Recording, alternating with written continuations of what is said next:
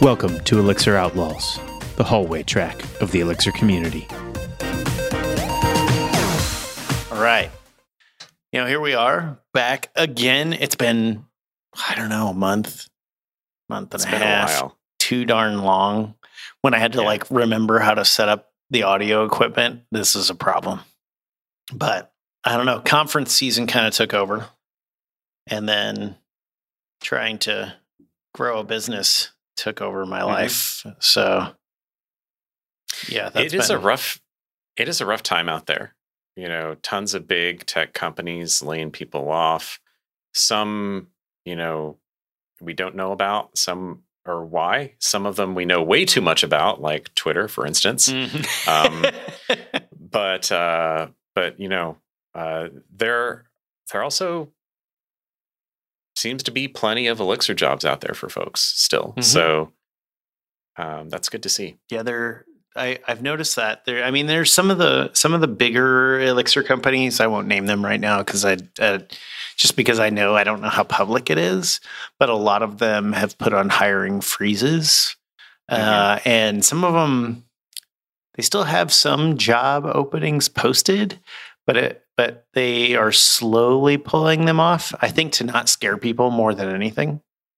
Um, Right. And those companies that I'm talking to, they're not they're like we're just pulling them off till the beginning of the year because of like end of year budgets some of them are are running low and some of them are like we don't we don't know what's happening this next quarter the economy is wild right now so Hiring in, in Q4 is always kind of weird too. Mm-hmm. I mean, I say that as someone who started at his current job in the middle of December, kind of the the, the weirdest time to start a new job. um, but yeah, it it, uh, it you know so much doesn't happen Mm-hmm. in the last six weeks of the year that um, it's not very likely that you're going to get a start date after the middle of November for anything anyway. People don't want to interview. You know, it's all like Mhm. holiday stuff. i think that's that's what's been really hard in running running binary noggin late, recently too is that we had some contracts ending in the fall and you know october people actually start to like pull back because they Mhm. know that that everything that you know the holidays are coming up and then so november and december we're kind of sitting so i don't know if anybody out there needs a little extra help you know or if you're like trying to hire we'd be happy to come in and and help you with that process too and and keep you moving while you're waiting for for those next people for the right people for your company. Um well i think that's the first time i've ever done like a sales pitch on here but there it is there it is. Um, yeah. So you can email me, amos at Uh, binarynoggin.com. E- email Amos AMOS for all your Elixir development needs. for all your Elixir development needs. That's right. Um, wow. This is not supposed to be a podcast about advertising for Binary Noggin, but I'll take it. You know, it's it's just Unofficially sponsored. it's just been on my it, it is i guess i don't know Un, yeah unofficially sponsored we we do pay for all the recording all the editing so it's a far cry better than it was when we started so we try to give back to the to the community in lots of different ways through open source open source financial contributions people contributions and podcasts like i this is an awesome community and we just want to see it grow so i try Yeah. to Speak. try not to talk about it on the podcast but right now it's at the front of my mind sorry everybody Yeah. yeah. It's well, and it, and it's hard too. Like, um, I'm, I'm, I'm, I know a lot of folks are, you know, eyeing whether their their position is going to stick around, whether they're going to get let go, their company Mhm. downsize. Uh, I feel pretty lucky that I'm at a, um, you know, a company that's pretty early, and we're riding on investment um, funds. So, so like we we aren't we aren't really hiring, um, but we're not letting people go because we're not making money. Um, so it's it's a pretty privileged place to be in. But a lot of folks aren't in that position right now, yeah and it's uh, it's kind of scary. That said, it has been a bubble. It's been a bubble for so long, uh, probably like at least three years, I would say, yeah um, in tech. in 2019 2020 uh, we had you know a skyrocket in in salaries and demand and then unfortunately like as as a business owner of any company right you may see that there's a bubble, but you also don't know how long it's going to last. Mhm. So you can't sit and wait for the bubble to pop to start hiring people. You just have to do it and hope that it lasts long enough that you can get enough runway and and keep going whenever it does pop. Yep. So I don't know. It's um it's an exciting time. Like I think it's good. I think it's good for companies that this bubble is popping. I think it's good for developers. Um you know, I yes, yes, we have lower salaries and and some people will say, well, Amos is a business owner. Of course he says it's good for developers. No, actually I have to charge less too. So Yeah. so it affects all of us in in lots of different ways. But um yeah, I, I think that what I see whenever salaries kind of level out is what I'm going to say is that then people get, start to choose jobs and get more comfortable in jobs that they really, really want to work at instead of, oh crap, this other place offered me another 70,000. Oh wait, this other Mhm. place offered me another 70,000. And I, I know people that over the course of the last two years made like $150,000 in raises. And I'm like, Yeah. Because it was so competitive. yeah, yeah, And they they went from company to company to company, and they appreciate all the money, but not all of them are happy. Mhm. They just, but they they it's like a little bit of a golden handcuff. So I don't know. I don't know. I think there's good and there's bad. Um, I wish we could all make tons of money and not have to worry about it. But I, I also think that competitive push will also cause companies to hopefully work together better too. Yeah, I hope so too. Uh, it, it's definitely a time for for folks to look for something that really engages and excites them, Mm-hmm. or to branch out into an area that they haven't worked on before. And uh, you know, honestly, like if you are looking to hire, now is a wonderful time because Mhm. there's a ton of really skilled people on the market. Yep. Um, and uh, you know, you you may have to compete for their attention, uh, but uh, but you know, there there are you know there are some some uh, layoffs that uh, have like cut a bunch of really talented people at, at large tech companies. So also if you're just starting out this is a great time because when when that like super competitive i need all of the best developers ever stuff go goes away like companies start to actually look at like what's realistic mhm. and they start to invest more in in the people right right, like more in training and growing and and building really um, collaborative and tight knit teams that level everybody up. And and they start to actually hire people who are fresh out of school, which I saw in the last year. I saw a lot of developers um, coming out of programs, coming out of college, very talented developers that were not able to get a job because everybody would say, "Well, we like you. We just want you to have five years experience." yeah. Which was was what it was like uh, after the you know the 2000 tech bust around the time I graduated from university. Um, they, you know, there were a few places that were kind of willing to take a chance on on a new grad, but um, most of the job op- opportunities where we want you to have five years of experience. I'm like, well, how am I going to get that? I guess I'll go to grad school instead, which is what I did. That's what you did? What'd you go to grad school for? Uh, music. music. So you did you did CS and then music. Yeah. Nice. I I mean I knew that you did the choir director, choir something. Yeah, I was doing that while I was in grad school. Okay. So um, Cool. that was uh, that was my part time job. So you just grad school. deferred those student loans a little longer. Is that what that was? Yes. Yeah. Yes, I did. but um, you know, you, see, you mentioned like things getting getting busy. Conf- conference season took over. Uh, you were recently at CodeBeam. yeah, yeah. And it was it was fun. Like I really enjoyed CodeBeam. I, I've never been to an in person CodeBeam, um, which blew my Ah. mind because I started going to CodeBeam like during COVID. Mm-hmm.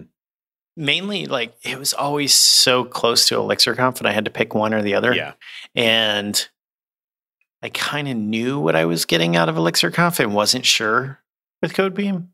And San Francisco, you know, go, getting there, staying there was always like it was way more expensive to go to that than it was to go Mhm. to to ElixirConf. So I usually went to ElixirConf instead. But no, yeah, I have been on the programming committee the last two years. It is fantastic. We have so many, so many really good submissions that it gets really hard to pick. And but we I think we picked some really good ones. And we also I ended up being on a on a panel for IoT on on the beam and like why the beam. oh, fun. And that was not because I was on the programming committee. Which maybe if you're on the programming committee, it's a good way to speak. I don't know. Not not often. I, I feel like I can't even put my name in there if I'm on the programming committee to speak. But yeah, Randall Thomas, we asked him to do a keynote and he said, you know, really like I want to talk about embedded systems in the beam and like what does that bring to you? And he asked me if I would be on the panel. And so it was Frank Hunleth, Boyd Multerer, uh, Andy King, and myself. Andy King, no relation as far as we know. And and we you know, we just talked about like why why is the beam interesting? And really when it comes to to embedded systems, I think that it, it really comes down to two things. Super this is super simple as far as I'm concerned. Fault tolerance. Because you don't ha- you don't have an entire system restarting, you have a subsystem restarting, which saves a lot of time, especially on something that has low low CPU. You know, might take a long time to boot if it has to completely Yeah, reboot. Power. Mhm, yeah. Low power. Yep. Mhm. And then um, the other is that I, I feel like it's more of that dream of like, can I use one language everywhere? So I ha- I can use it on the server, I can use it on the device, and then you know if you if you have if if you have ever done web development and you've had a denial of service anything not on purpose but like you just have a huge spike in traffic and you think that's a lot to deal with wait until it's an automated device that's sending you traffic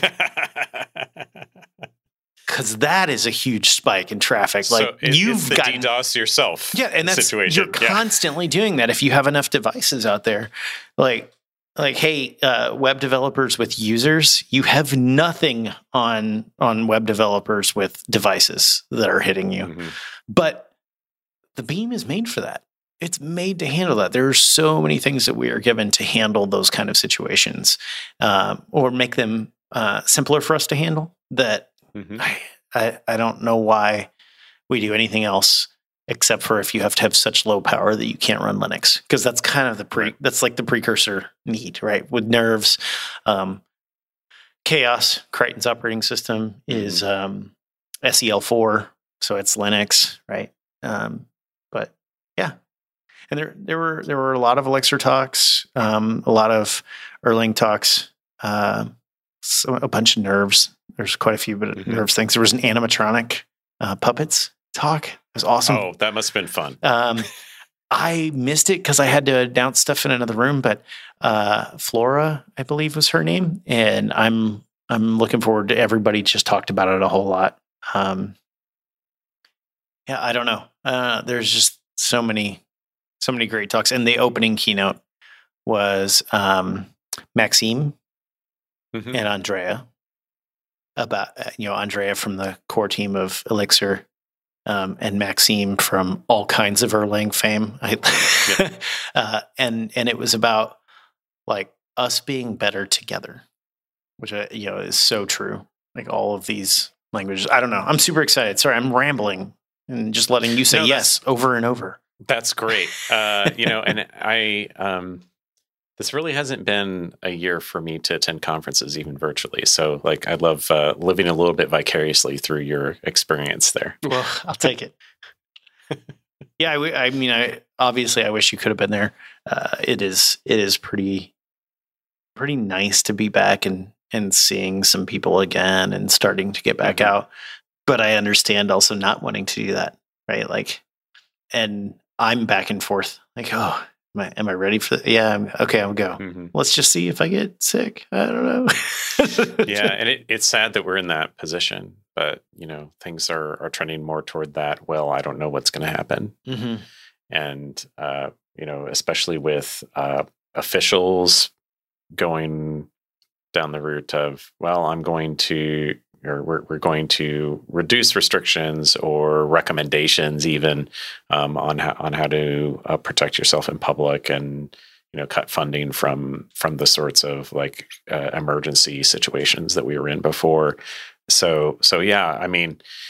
And that that risk uh, calculation is different for everyone. I'm like especially risk averse although honestly i'm pretty healthy and i shouldn't be worried but um, i'm like multiple uh, vaccination boosters and and everything because um, i'm kind of paranoid on that front but on the other hand i'm still wearing masks i had COVID. every time i go out i had covid yeah. it's okay to be paranoid that was terrible i just wanted to sleep for two months and mm-hmm. coughed all the time so at least i didn't end up in a hospital right like so there's yeah. there's the bright side to it. Yeah, I am. I am quite grateful for that. But I can't imagine if I got it bad enough to be in a hospital. Like it was bad to have it in yeah. general. So yeah, I don't know.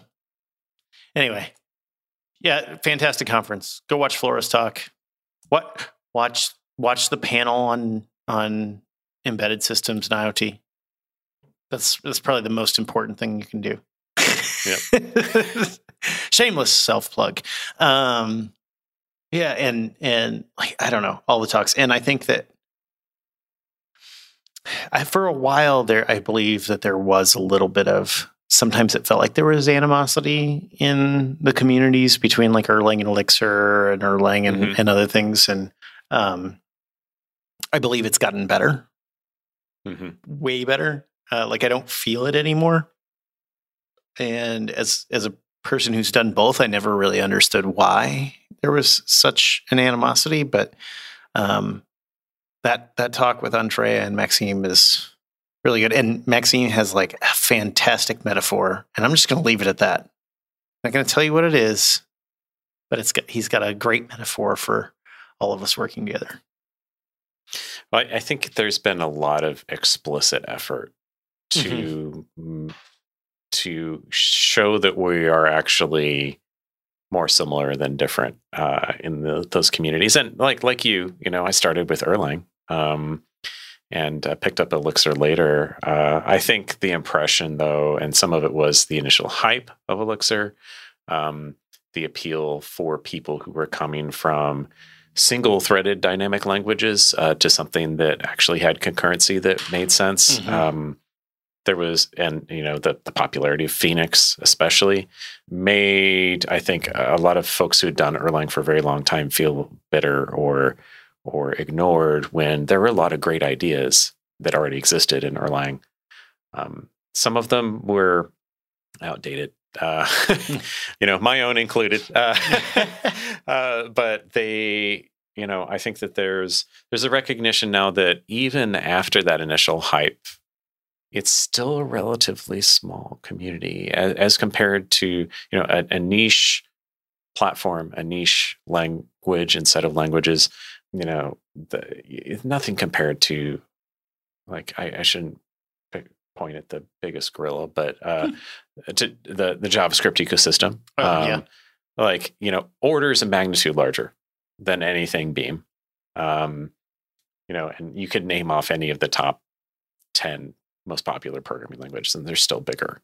So, so I think it, it's, uh, but there was definitely a concerted effort on the part of Francesco and and um, the um, the foundation EF, yeah. and uh, I mean, which wasn't that long ago that that was started, but that was, uh, I think, an effort to say we need to we we appreciate these things about this way of working, and um, we want to cultivate the ecosystem and um, and ensure that we can continue to work with it in the future. And and that means being inclusive. Mm-hmm. Um, and heck, we've got you know other languages coming up on the beam still, so uh, there's there's plenty of of space, um, and and it's it's good that there's there's a reduced animosity. Yeah, and there and a lot of I think a lot of it too is there there was some give back too. Mm-hmm. You know, like there were things that were from the Elixir community that were getting put into Erlang to make everybody's life better. Right. And I think that that helped also cultivate that working relationship of, oh, they're not just trying to stomp on the stuff we're doing. And so that I think made, made good strides. Um, Yeah. And I don't know, I'm still torn sometimes whether I dig out an Erlang library and use it or whether I use an Elixir library. Um, or now, like, do I use a Gleam library, right? Like you said, there's other Mhm. languages and I'm, I'm actually, I'm interested. I've, uh, cursory looked at, at Gleam. Um, cause uh, that, that strong typing, like everything being super defined. Um, I don't know if that strong is the right word for that. There's so many different types. Strict typing, strict types. I don't know. You tell me. Sean. Static Sta- typing. Static typing. okay. As long as decided at compile time. as long as Like, it's I- not I think- Java static typing, we're yeah, good. yeah. The, the the the strong weak uh, dimension is is suspect. Yeah. as a as a measure, because if, if you accept it as as a as a frame, I would say that Erlang has strong typing. Mhm. It's dynamic, but it's strong in the sense that you can't have one type impersonate another type, or Mhm. now you you can I think the difference the static dynamic difference is that you may get a value that is not of the type you expect. Right. That's that's the difference, not the can it pretend to be something else or can you tell the difference? Okay. um, and and I there's you know I would I would say ignoring TypeScript.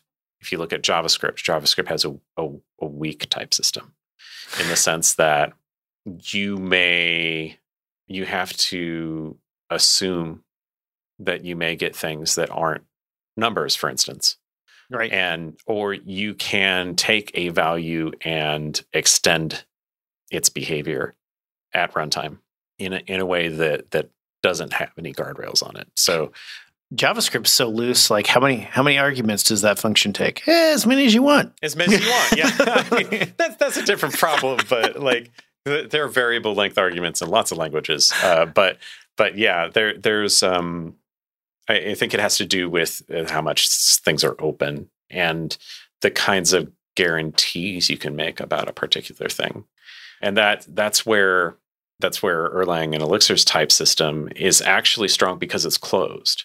Like even even if you think about if you think about what looks like your own types, def, like defstruct in Mhm. Elixir, it's not actually your own type. It's a it's a syntax sugar for creating a map. A map has a really well defined type, and and so you you can't pretend that that map is anything other than a map. You can't pretend it's a list. You can convert it to a list, but you can't pretend it's a list. And and so, you know, the types can be composed with one another in in like the data sense, which is what makes it dynamic uh, rather than static. One place where it feels a little loose to me is you know you can have you can have a list that's not all the same type inside the list, Right, Which and I- is that- that powerful. is- but it is a little bit like, well, what's what's the type of this? Well, the, the type is a list. Yeah, okay. yeah, you, and you you do have you do have I don't know if it's a you call it a, a bottom type. I forget the the correct terminology. I think it's the bottom type. But yeah, you have a type which is all of the possible values in Mhm. the in the language. Um, so yeah, a list is not a list of a specific type. It's a list of any kind of value. Mhm. Uh, let's not get t- talking about improper lists. Uh, yeah, uh, those get weird. I think the only time I've ever had an improper list was on accident, anyway. So I I, Yeah, I have been told there's reasons to use them, but they're they're historic reasons I've never um, needed it. that no longer apply. oh, Yeah. okay, that's maybe why I never needed Um, it. Anyway, Yeah, there, there's there are things like uh, before maps landed in OTP 17. Um, there were there were things like the you may still see it in some libraries the the dict module Mhm. for making extensible dictionaries. Um, it would use improper lists in some of its hash buckets um, to save a word or two um, on allocations, and I you know that's one of those micro optimizations that we would no longer make. Right. unless you're doing embedded, and then you might want it. and maybe, maybe you would choose something else. But That's- yeah. yeah. Anyway, I'm I'm yeah. So types Gleam. Uh, wow, that was roundabout. I don't a even tangent. I don't even know where we were, but that's all right. Um, learning though, you you sent me a video today. yeah. Uh, now I'm gonna blank out on the guy's name. Did you get to watch it? I did watch it. Yeah, so it's it's uh, uh for for our listeners, it's Bryan Cantrill. He was uh he is the CTO of a company called Oxide Computer.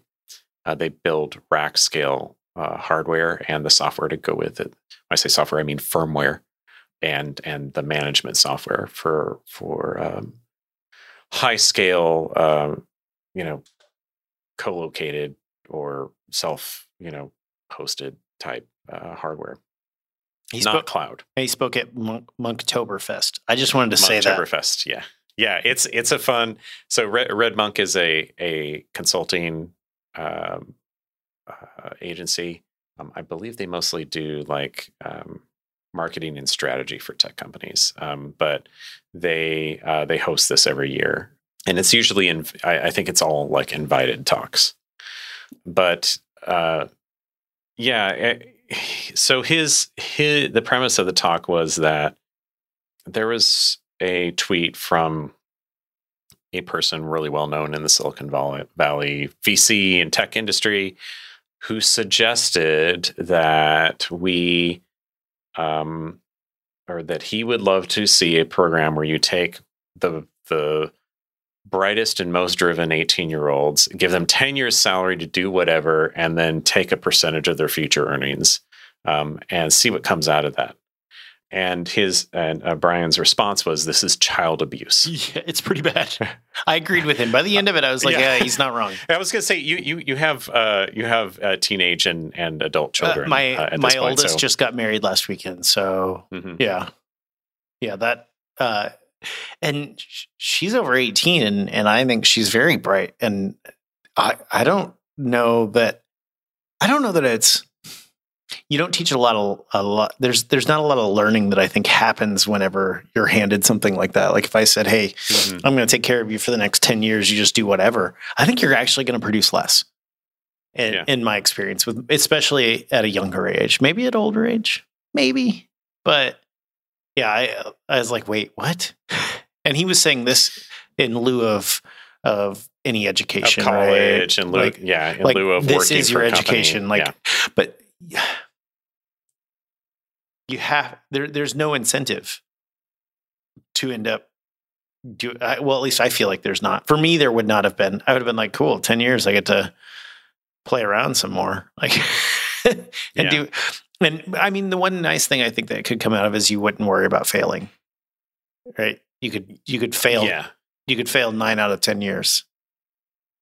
yeah. On on the other hand, it, it feels like well, so I mean, there there were a lot there were a lot of points that Bryan made that I completely agree with.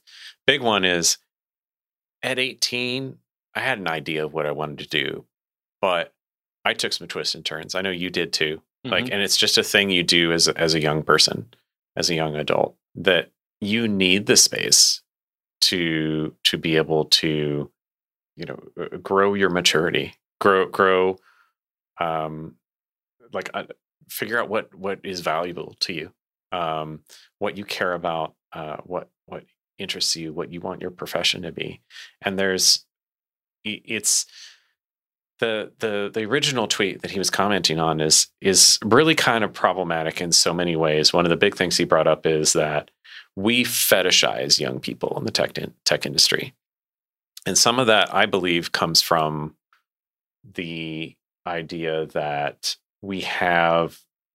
Uh, well, so first of all, the the blatant obvious one from VCs is young people are cheap um, and they they won't put it that way. They'll they'll frame it as, oh, these are the the young kids who are going to shape the future, and they've got all the the great new ideas and and um and they you know are going to revolutionize the world. And if we can lock them in on 10 years salary on day Right. one, we can get them real cheap. But but if you if you look, I look at it as like, well, that's like getting an education because but but then the lean the you know the they, they're putting a lien on your future salary. It's like getting a, a student loan that never ends. And student loans Mhm. are bad enough as a concept. Some um, of them that never we- end. Yes, some of the for especially if you are in a in not in a position to fully, you know, make the the the full payment. If you need refinancing or if you you need deferment or forbearance, um, you could be paying those forever. Heck, I I had one. I'm in my 40s. I think it was only three or five years ago that I finished paying off one that I took as an undergrad when I was 21 or 22 Wow. and and that's ridiculous.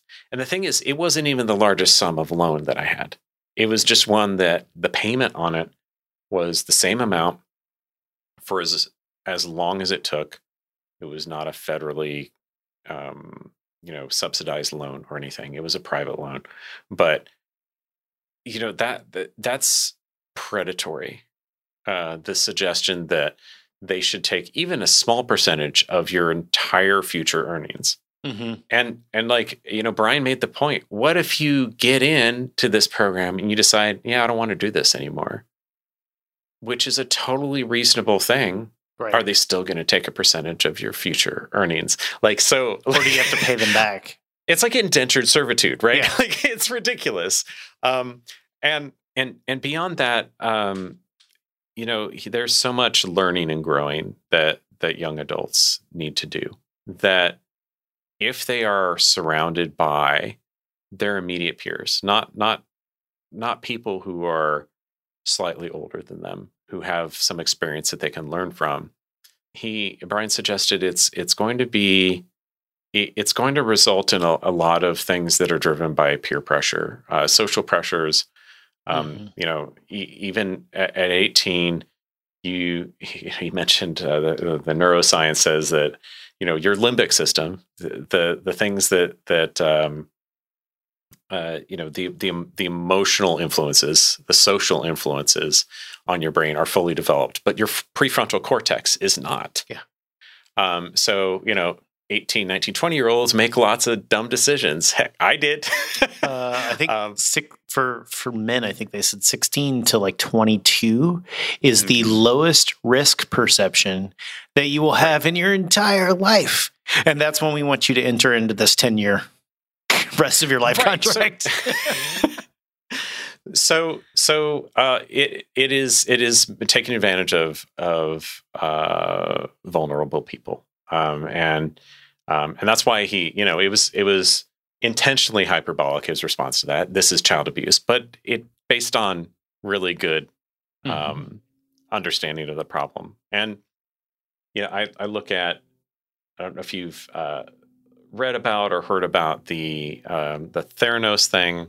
That book, Bad Blood, is a really really good overview of what happened at Theranos. Um, but uh, you know, Elizabeth Holmes was maybe 19 or 20 when she left Stanford to start Theranos, and she under the or with the assistance, I shouldn't say under the influence of, but with the assistance of some people, she did some very unethical things, Mhm. uh, driven by the desire to succeed at all costs. And I could see a program like this person was suggesting resulting in a lot of disasters like that.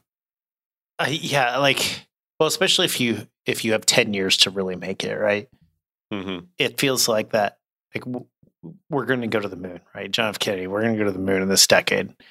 And we did at a an extremely high cost and a lot of Mhm. hard work. And so i think people see that and they're like oh well if i just had that comfort level right? For 10 years i had this comfort level i can i can push for those things i can do those things and i i think that's probably where theranos kind of started was like if we keep pushing for it and we have the right amount of capital and the right smartest people in the room, we will be able to do the things that we're saying. Maybe. I don't know. Maybe I need to read the book. I could be totally out, but Well, but yeah, and I, I think that you know they they talked to experts in the area that Theranos was supposed supposedly innovating in, and those people said that's literally not possible. Hmm. Um, microfluidics uh, was the the space that they were talking about. But the the other thing is that you know there's there's so much so much focus on disruption. Like uh, that's like VC uh, firms. They love to see companies that want to radically change a given industry, and there are some industries that that disruption is literally dangerous. You think about healthcare. Mm-hmm. You think about, um, dare I say it, uh, transportation. The thing, things, safety critical industries Mm-hmm. are slow moving out of necessity, Right. not because there's something wrong with them. And uh, you know, there there's not there's not going to be somebody who says I'm going to I'm going to spin up a new pharmaceutical company and I'm going to have a groundbreaking drug in 2 years. Well, what's taking That's not going to happen. what's taking you so long? so I I guess like you know the the the the obsession with young people and taking advantage of them, the obsession with disruption, especially in spaces where the people you want building those companies actually have deep experience in those spaces, not you know people right out of college or who didn't even go, who Mhm. dropped out of college. That all plays into that thing. And and um, anyway, if you have a chance, go watch that talk. It is amazing. It's called Coming of Age. Um, Bryan Cantrill is the speaker. If you have to Google it, um, hopefully we'll get it in the show notes. Yeah, it was a great talk. Great talk. Um, and I had a question about it, and now I blinked out. I should have written it down. I did not write it down. Sorry, everybody. Um, it was brilliant. Just uh, just assume I asked a really brilliant question, and Sean had a twice as brilliant answer to that question, and and you'll know exactly what the whole conversation was supposed to be. Um, Just cut to the end there. yeah, yeah. That was a really insightful of you, Sean. Thank you. Thanks, Amos. Well, I have a meeting coming up in eight minutes, so I kind of need to get out of here. But Yeah, it's good catching we up. to catch up. we need to we need to do an in person in person event. Um, yes. and I've also had a few uh, people at a few companies that are doing some really cool things ask about coming on the show. So we may actually grab some some guests, a few, and, and throw them in here and and find out what people are doing in our community. Like, what are businesses doing? What are they doing to to push the envelope or or to to change things? Um, hopefully, in industries that are a little less um, slow moving if they're trying to change it fast, right? So, um, yeah, I, I, I'll be uh, I'll be reaching out to some of them, and hopefully we can get this all rolling again. We can have a holiday interview series or something. That's right. great. Twenty five days of interviews. Who's ready? Anyway, okay, I don't want to do twenty five days of interviews. I love you guys, but I need to breathe. All right. Well, Sean, thanks for coming today. Thanks again, Amos. I'll talk to you later. Have a good one. You too.